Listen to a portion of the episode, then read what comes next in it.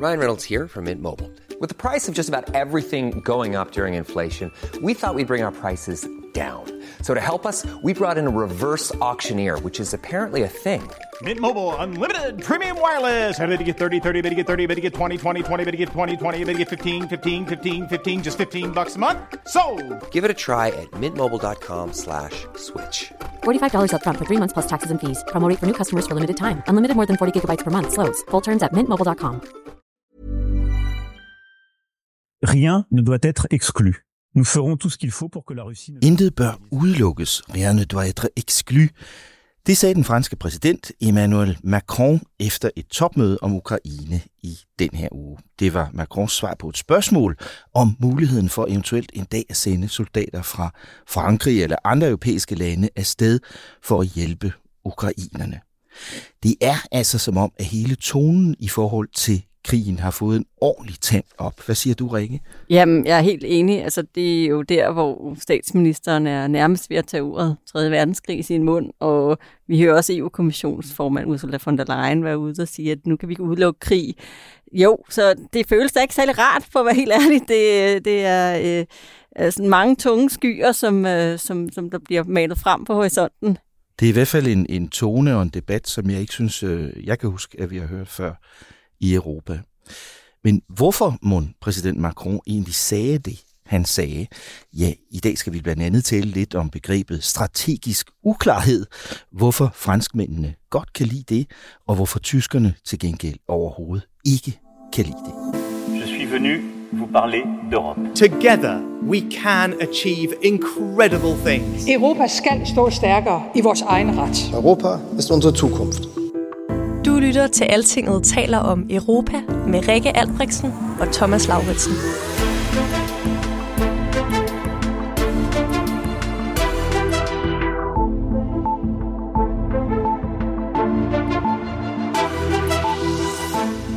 Verden er blevet mere urolig. Øh, jeg tror selv, at vi står øh, på kanten af en ny æra, øh, som kommer til at kræve ganske meget af os, ikke mindst hvad angår militær oprustning. Vi står på kanten af en ny æra, det siger Mette Frederiksen. Vi skal til at investere meget mere i militær, også hvis det betyder, at vi må skære ned på andre ting i vores samfund og vores liv. Det var et klart og ildevarslende budskab fra statsministeren i den her uge, Rikke. Vi ser jo, vores statsminister markere sig mere og mere i den her voksende diskussion om Europas forsvar. Helt klart, at hun har stillet sig frem på den europæiske scene flere gange her øh, på det seneste, blandt andet jo øh, ved Sikkerhedskonferencen i, i München for nylig, og så igen i den her uge i et interview med Financial Times, som jo er der, hvor øh, stats- og regeringschefer går hen, når de gerne vil læses af andre stats- og regeringschefer, ja. øh, og alle os andre, ikke? Øh, hvor hun er ude og sige, jamen altså, vi har været for naive, og øh, nu går den simpelthen ikke længere. Vi skal til at bruge nogle flere penge på forsvar. Øh, fordi, det indrømmer hun blank, det har vi ikke gjort. Vi har høstet den der fredsdividende nu i årtier, og, øh, og det har gjort os rigere, og i Danmark har vi øh, skaff, skaffet os til vores velfærdssamfund osv., men det har bare også gjort os alt for afhængige af sådan gas fra Rusland og teknologi fra Kina og den slags. Og det må være slut nu. Nu skal der simpelthen øh, krudt og kugler til. Og det taler jo ind i den debat, som øh, vi også lige skitserede lige før, ikke? Altså, at der er det her skifte i tone og stemning, som, øh, som vi ser meget tydeligt blive markeret her omkring toårsdagen øh, for invasionen af, af Ukraine, øh, hvor det virker som om, at truslen fra Rusland mod os selv bliver talt meget mere op, end den har været det før. Mm. Nu nævnte du det her interview, som øh, Mette Frederiksen har givet til Financial Times. Det har vi jo ikke rigtig set hende gøre før, på den måde i hvert fald. Og man kan sige, en, en lidt kold analyse kunne jo også være, at hun gerne vil være synlig internationalt. Er det her sådan en slags jobansøgning til at blive EU-rådsformand, eller, eller lande et af de andre topjobs, der, der snart skal diskuteres? I hvert fald så bliver Mette Frederiksens navn jo nævnt igen, og det er jo ikke helt umuligt, at hun kunne få sådan et af de jobs. Nej, og øh, ved du hvad, hun skal i weekenden? Nej. Hun skal jo øh, en tur til Rom, hvor de europæiske socialdemokrater, de ah, holder stor ja. partikongres, og det skal hun jo sammen med øh, sine stats- og regeringschef øh, øh, venner i Socialdemokraterne, Pedro Sanchez og Antonio Costa som, fra Portugal, som, øh, som jo er nogle af dem, der også bliver nævnt på den her rygtebørs. Og det er jo ikke fordi, at hun er kendt for at decideret have overrendt det her forum af europæiske socialdemokrater i sin Nej. tid som, øh, som øh, partileder. Øh, så på den måde, så kan man jo godt sige, ja, ja, fair nok, det er et vigtigt møde øh, lige før øh, et stort Europaparlamentsvalg, øh, og, og, og altså, der er mange gode grunde til, at hun er der, men det kunne da også godt være, fordi hun gerne vil ses.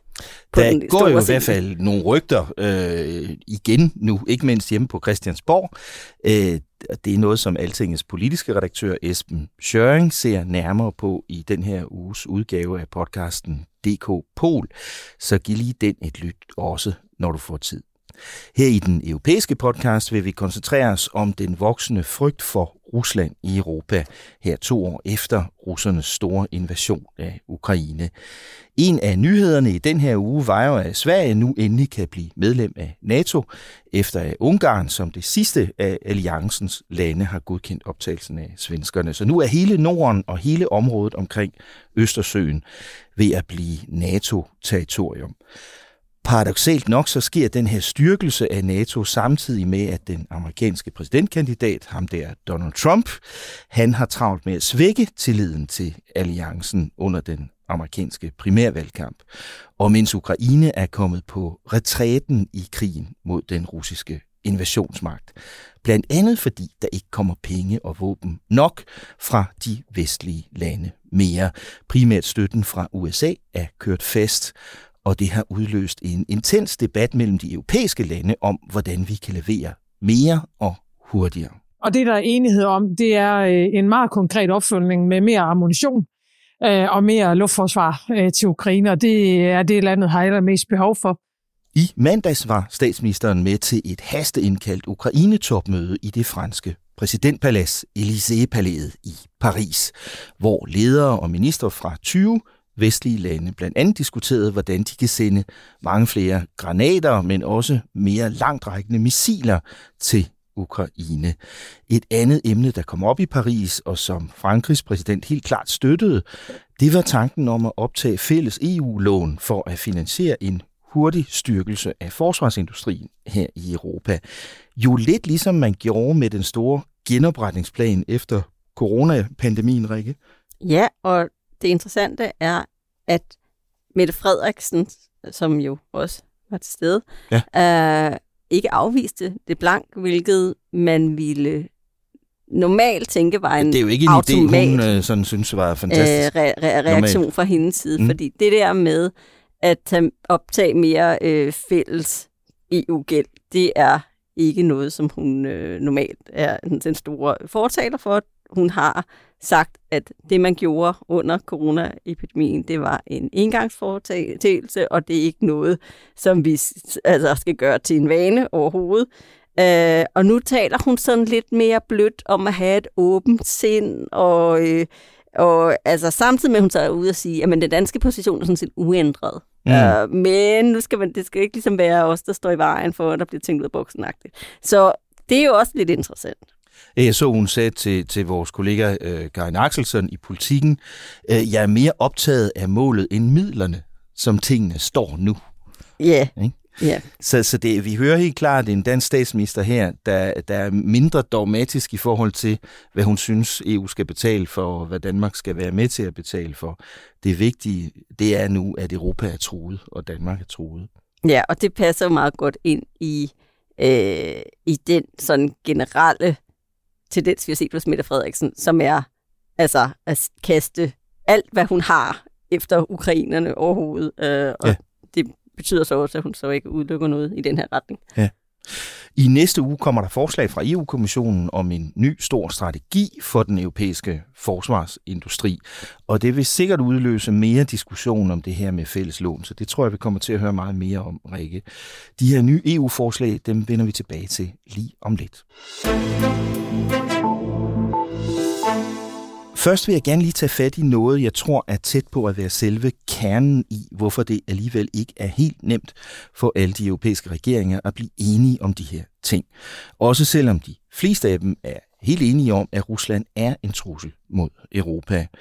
Og det er, at der er en grundlæggende forskellig opfattelse af, hvordan man bedst undgår en optrapning, som i værste fald kan udløse en krig mellem NATO og Rusland.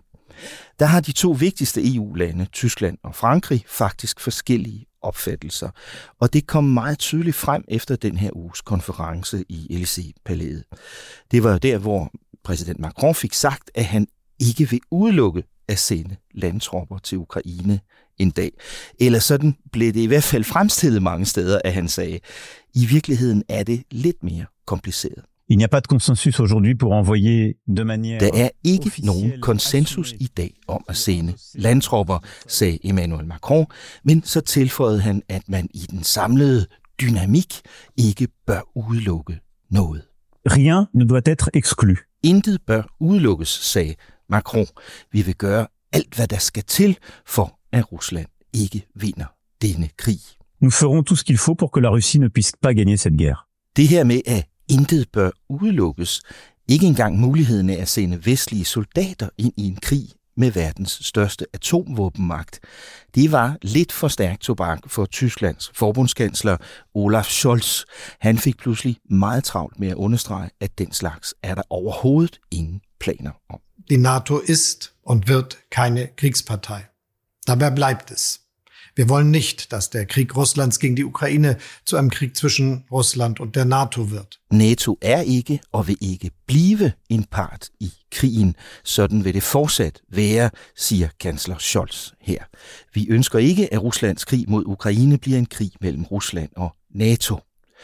Og de her udtalelser har Olaf Scholz meget omhyggeligt publiceret flere gange i de seneste dage, så det er tydeligvis meget vigtigt for ham, Rikke. Og det har det jo været hele tiden. For, ja. for tyskerne har der, har der hele tiden været den her idé om, at de skal ikke være part i krigen, eller vi, og for, han mener det jo sådan set også på resten af NATO's vegne.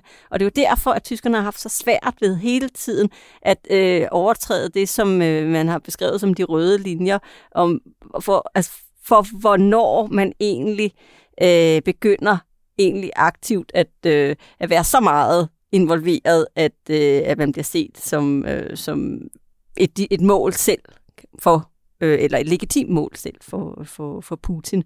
Og at vi så det jo netop med, altså, altså leopardkampvogne og med altså, de her forskellige sådan, skridt, han er, er blevet tvunget til at, at, at, at tage undervejs. Uh, og, og vi diskuterer det også nu, hvor, han, øh, hvor han, der, der er flere ting, han stadigvæk ikke vil, vil, vil se den. Og det, det er bare svært for ham. Og som sagt tror jeg, at vi har fat i noget meget vigtigt og grundlæggende her. Noget, der kommer til at præge Europas svar på Ruslands opførsel mere og mere. For at forsøge at forstå, hvad det helt præcis handler om, så har jeg taget fat i den dygtige tyske forsker Ulrike Franke, der er ekspert i tysk og europæisk sikkerhedspolitik ved European Council on Foreign Relations, ECFR.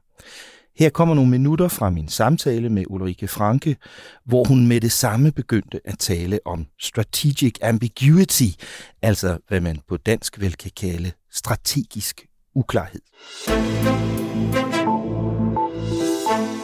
So, my understanding is that the one message that Emmanuel Macron wanted to send was one about strategic ambiguity. And this is a term that the French really like at the moment. Um, and it's all about not telling your opponent, not telling the other side what you are willing and more importantly, unwilling to do. So all of this talk of red lines that, I mean, the Germans in particular actually like to do, kind of saying, no, we would never do this and this because that would be an escalation. That's exactly the opposite of the thinking of, well, many French and certainly of Emmanuel Macron. And so what he actually said, you know, answering this question about the possibility of troops, of ground troops being sent to Ukraine, is that he said, I don't want to exclude anything. Mm. I think we should keep this ambiguity. And he actually, you know, kind of emphasized this and said, I'm just not going to exclude it also because we need to be humble because we have, or some people have excluded things in the past and then did them had had to do them anyway, and we shouldn't be doing that. Um, and I think that was also a small criticism of of Germany, actually. Mm-hmm. Uh, but we've seen Germany react in, in a sort of relatively sharp way to what he said. Why do you think that happens then?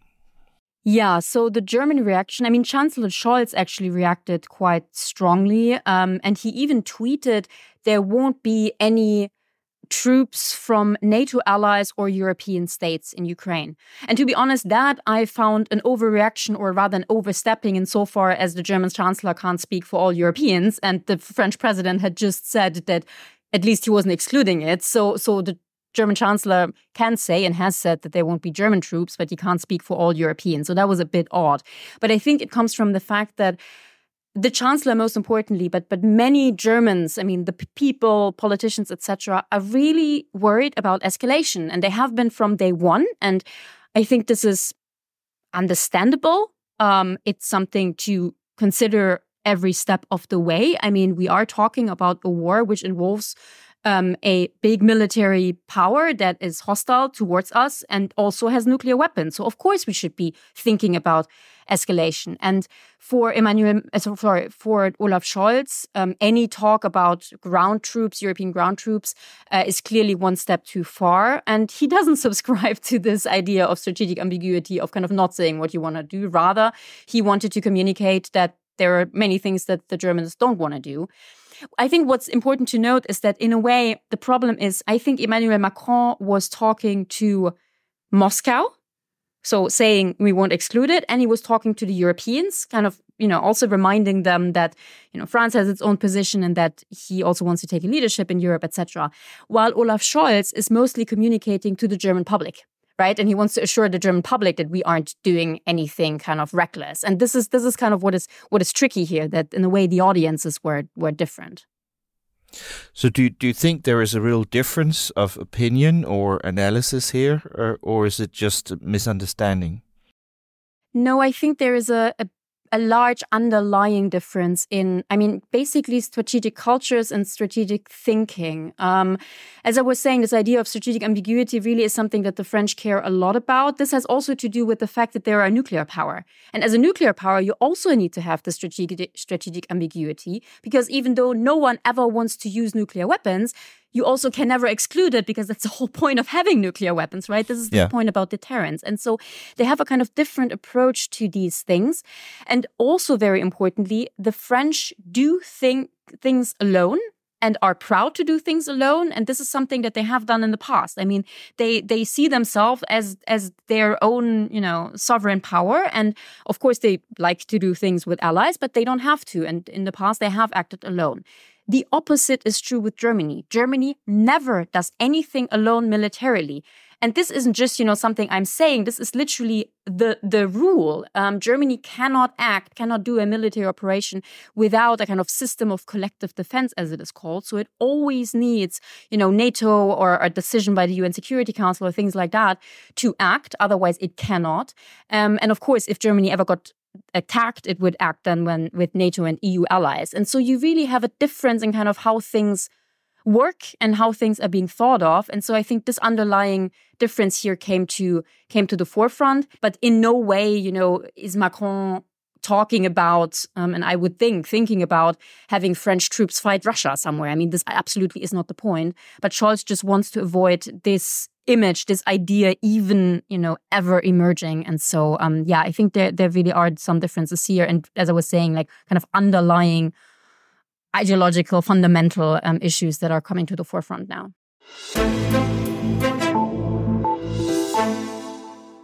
Tak til Ulrike Franke, seniorforsker og ekspert i sikkerhedspolitik ved European Council on Foreign Relations. Tak for den her analyse fra hende om den helt grundlæggende forskel i, hvordan Frankrig og Tyskland ser på militær afskrækkelse.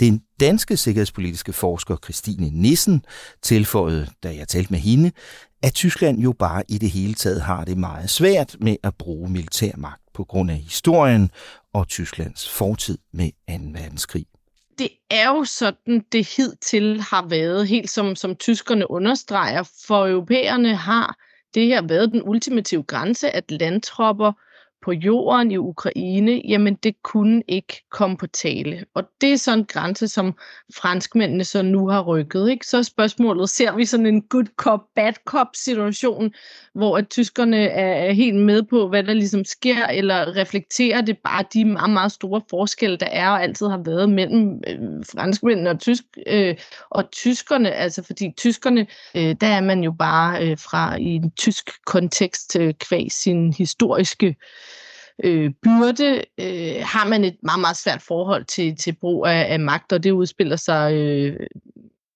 på alle mulige forskellige øh, ting, når det kommer til Tysklands rolle i europæisk sikkerhedspolitik. Og der står franskmændene jo bare et helt, helt, helt andet sted, og er klar på at gå først, øh, når det kommer til europæisk øh, forsvar og sikkerhedspolitik. Vi skal høre lidt mere til Christine Nissen fra Dansk Institut for Internationale Studier lige om lidt.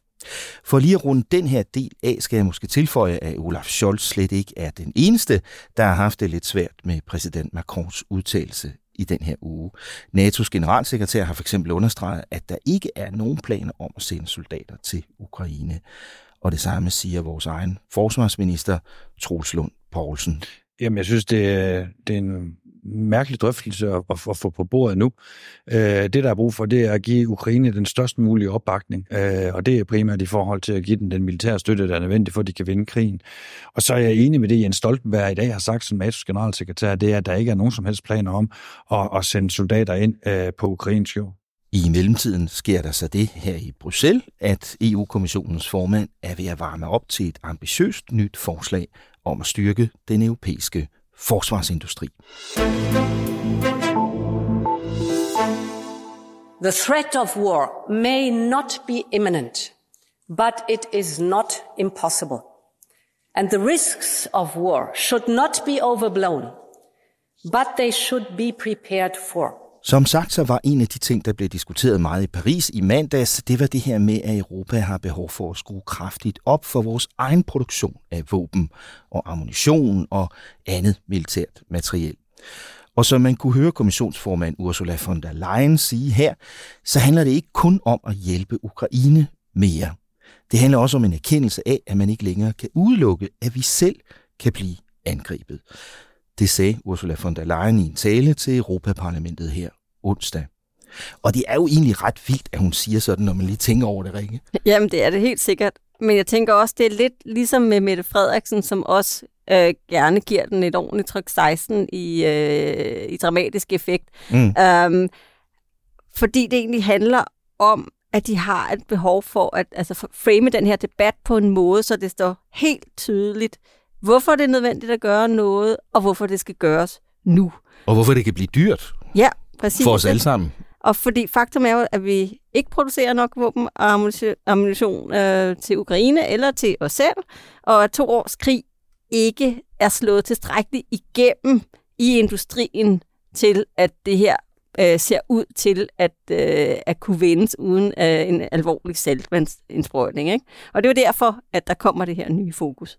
Og Rusland er jo i gang med, det er jo også det, vi kan se alle sammen, er i gang med en kæmpe oprustning. Ikke? Øh, Rusland bruger en enorm stor del af, af landets økonomi på militær i øjeblikket. Ikke? Mm. På en måde, som vi andre overhovedet ikke har været vant til at tænke på, at man kan gøre. På tirsdag i næste uge har kommissionen bebudet en stor pakke med forslag på forsvarsområdet, for nu skal der findes en hel masse penge også her hos os, siger formanden. That means turbocharging our defense industrial capacity in the next five years. At the heart of this must be a simple principle. Europe must spend more, spend better, spend European. EU's forsvarskapacitet skal have turbo på de næste fem år. Der kommer en ny strategi for europæisk forsvarsindustri og også et program for investering i Europas forsvar i næste uge, sagde Ursula von der Leyen. Jeg spurgte Christine Nissen fra Dansk Institut for Internationale Studier, DIS, hvad hun forventer at se i den pakke fra kommissionen. Der forventes egentlig temmelig store ambitioner på EU's fremtidige rolle i forsvarsindustrien som jo så også er grundlaget for en styrket europæisk forsvarspolitik og et styrket europæisk samarbejde øh, blandt EU-landene. Og i denne her strategi øh, lægges der kommer der til at blive lagt op til noget, der øh, jo har været undervejs og blevet arbejdet på i en god rum tid efterhånden, nemlig at EU-landene i højere grad end hvad der er tilfældet nu, skal til at producere og købe europæisk. Fordi vi står i en unik situation lige nu, når det gælder EU-forsvar. Vi har gang i den største genoprustningsprocedure siden 50'erne med de fleste EU-lande, der opruster, og vi ser en situation, hvor der er behov for at udskifte gammelt øh, materiel, og så har vi samtidig den her erkendelse af, at vi står i en unikt øh, udfordrende sikkerhedspolitisk situation med, med Putins landkrig og, og amerikanernes øh, ændrede tilgang til udenrigspolitik. Og så ser man den her fidus i at, at samkoordinere, når der skal produceres, og indkøbes forsvarsmateriel øh, og gøre det i en europæisk øh, ramme, frem for at de enkelte lande går ud og bruger deres nu flere afsatte penge på at købe nogle, noget færdiglavet fra USA eller, eller Sydkorea. Og det ser vi så i stigende grad, at der er en politisk vilje til at gøre. Men det er jo så også et langt sejt træk, og der er stadig en, en kæmpestor kløft, som der så oftest er, når det kommer til EU's nye tiltag på forsvarspolitikken, mellem øh, de politiske intentioner, politisk vilje, som er historisk stor lige nu, og så den sådan praktiske formåen. Rikke, vi kan høre, at Christine Nissen fra DIS tror, at det bliver et langt sejt træk, som hun siger, at få finansieret en ny og mere ambitiøs forsvarspolitik for EU. Hvad er udfordringerne? Jamen, det er jo, øh, altså, hvor skal pengene komme fra, blandt andet, ikke? Der, ja. øh, man regner med, at øh, der kommer til at være øremærket en øh, og en halv milliard euro. Hvad er det? 12, øh, 12, 12 milliarder danske kroner, sådan give or take, øh, til den her nye, øh, det her nye investeringsprogram, som, øh, som bliver præsenteret her i næste uge. Øh, men det kommer man jo ikke i mål med. Nej. Så har vi jo netop hørt fra den franske EU-kommissær Thierry Breton, at han godt kunne tænke sig sådan en, øh, en ny europæisk øh, forsvarsfond, øh, der der øh, kunne levere omkring 100 milliarder euro, altså 750 milliarder øh, kroner. Og det var jo sikkert sådan noget, man skulle ud og låne okay. øh, til i fællesskab, eller noget, som det, er, er det, som vi talte om. At, at de penge står ikke lige på EU's budgetter øh, i hvert fald? Nej, det gør de i hvert fald ikke. Så det, altså spørgsmålet er, er der, er der, er der på nogen måde appetit på det, ikke? Mm.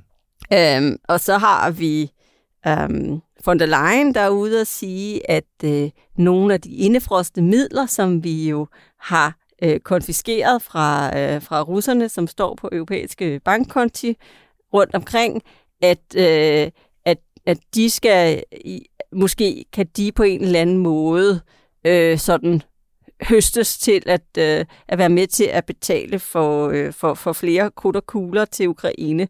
Men der siger ukrainerne så, øh, hør hov, I har faktisk lovet os en, en gang til genopbygning, de her penge, som indtil ja, videre er, er meget rigtigt. fugle på taget, fordi man simpelthen ikke ved, hvordan man rent altså lovligt, uden at mm. underminere mm. hele tilliden til det europæiske banksystem, kan gå ind og, øh, og, og, og bruge de her øh, indefroste midler til at generere renter, eller hvad man nu kunne forestille sig. Altså det, det, det er bare en, en mm. svær juridisk øvelse, som man ikke er helt i, i, i land med nu. Og de har allerede brugt pengene så to gange øh, tydeligvis. Ikke? Um, så og så til sidste, øh, det, til sidste ben i det her er så også, at man så også er i gang øh, med at prøve at fylde i det, som den hedder den øh, europæiske øh, eller, øh, fredsfacilitet, som er en pulje uden for EU-budgettet, som man har brugt til at finansiere våbenindkøb til Ukraine lige fra øh, krigens start, eller efter den store invasion i Men den hedder ikke den europæiske siden. våbenfacilitet. Nej, det er sådan lidt misvisende øh, titel. Men i hvert fald den her fredsfacilitet, har man prøvet på, har man prøvet på at, øh, at fylde op i nu i månedsvis.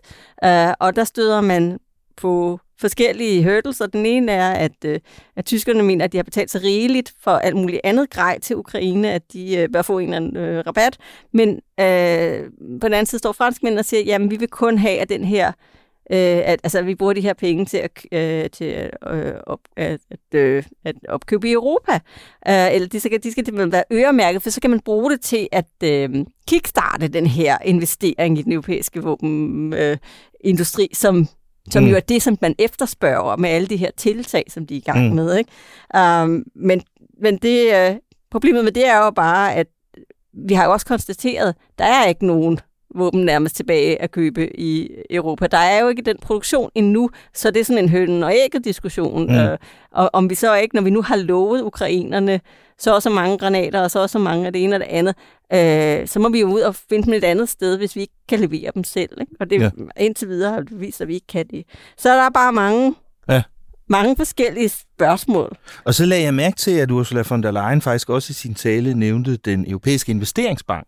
Vi kan jo huske den måske, fordi det var den, vi troede, Margrethe Vestager måske skulle over og være chef for.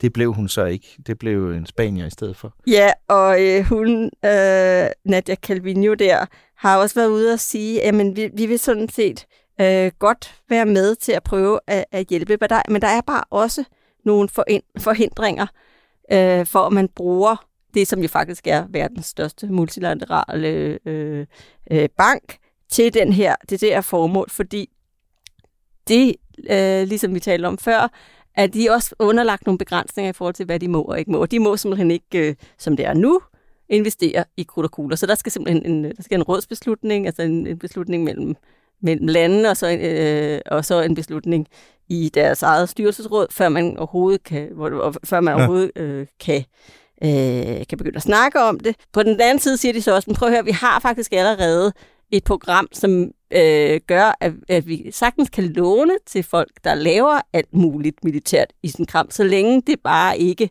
er krudt og kugler decideret. Vi kan godt øh, finansiere, øh, finansiere det, som altså, øh, for eksempel øh, har med droner at gøre, eller øh, cybersecurity og sådan nogle ting. Men altså, det skal bare være noget, hvor det har det, der hedder dual use, altså der, hvor det også har en civil komponent. Og de penge, dem har de faktisk forholdsvis mange af. De har en pulje, der lige nu er på 6 milliarder, de vil gerne øge, øge den til 8 milliarder øh, euro, og de har altså kun fået et par af dem ud af, af arbejdet nu, så de siger, prøv at høre, vi skal også, altså inden vi smider babyen ud med badevandet, og, og, og, og, og smider alle vores principper over bord, skulle vi så ikke lige se, om, øh, om, om, om vi ikke øh, kunne få afsat de penge først. Ja.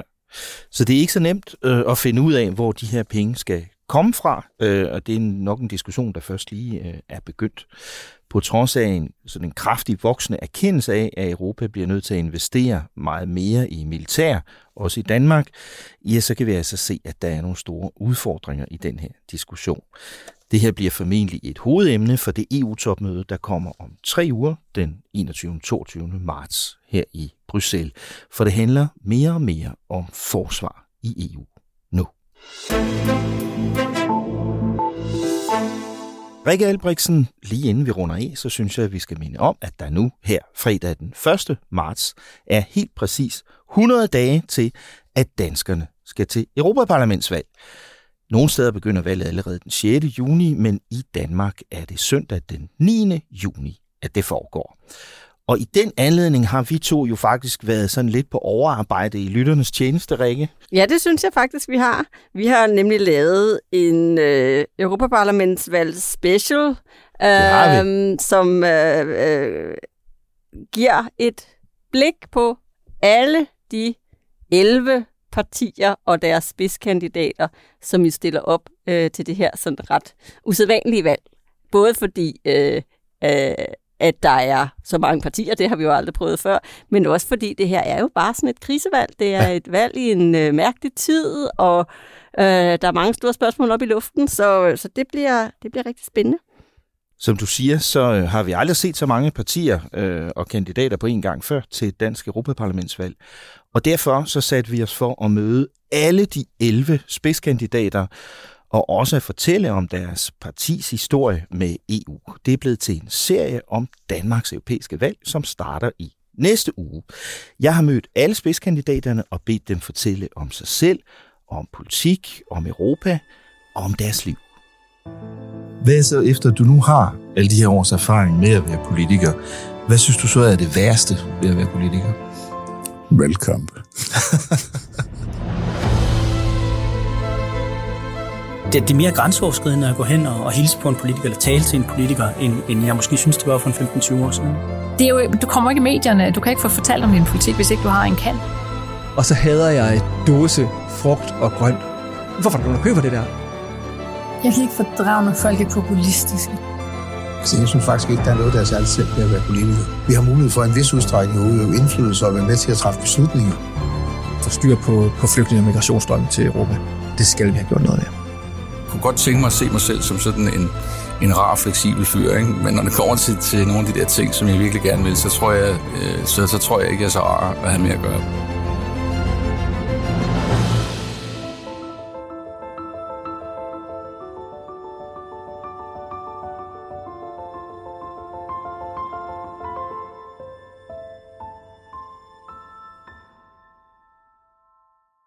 Det var faktisk både en sjov og lærerig oplevelse at give sig tid til at møde alle de her kandidater. Nogle af dem kender vi jo, men de fleste af dem er faktisk ret ukendte.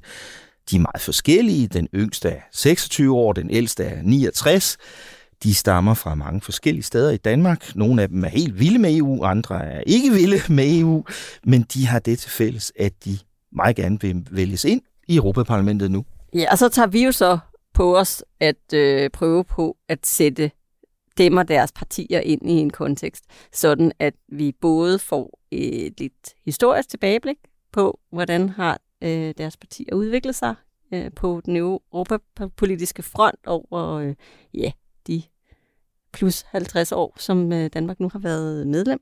Øh, og så skal vi selvfølgelig også se lidt på kampformen, se på, hvordan ja. tror vi, de kommer til at klare sig, se lidt på alliancer, se på, hvor de vil sidde i parlamentet, uh, sådan at man kan få et billede af, jamen okay, hvad vil de her mennesker? Ja, og vi har valgt at kalde den her valgserie for Altinget taler med kandidaterne.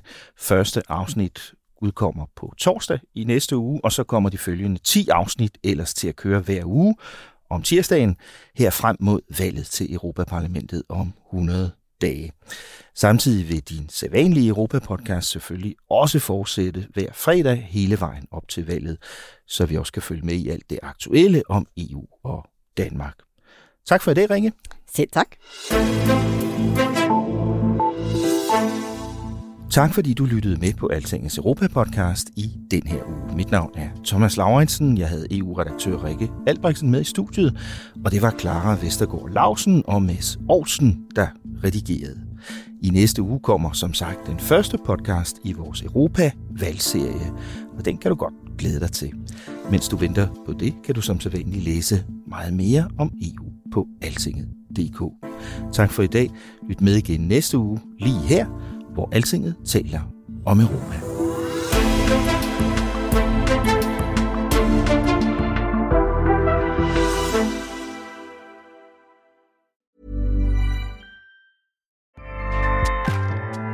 ACAST powers the world's best podcasts. Here's a show that we recommend. The Real Housewives is a guilty pleasure for most, but if you're looking to not feel guilty about that pleasure, tune in to Everything Iconic with me, Danny Pellegrino, where I break down all the messy moments and behind the scenes antics of Bravo's popular franchise. And on Everything Iconic, I also interview celebrity guests like Kelly Ripa, Kiki Palmer, Drew Barrymore, Cameron Diaz, and more about their guilty pleasures, their past work, and so much more. So if you're pop culture obsessed and find yourself watching way too much reality TV like me, tune in to Everything Iconic with Danny Pellegrino wherever you listen to podcasts. ACAST helps creators launch, grow, and monetize their podcasts everywhere. ACAST.com.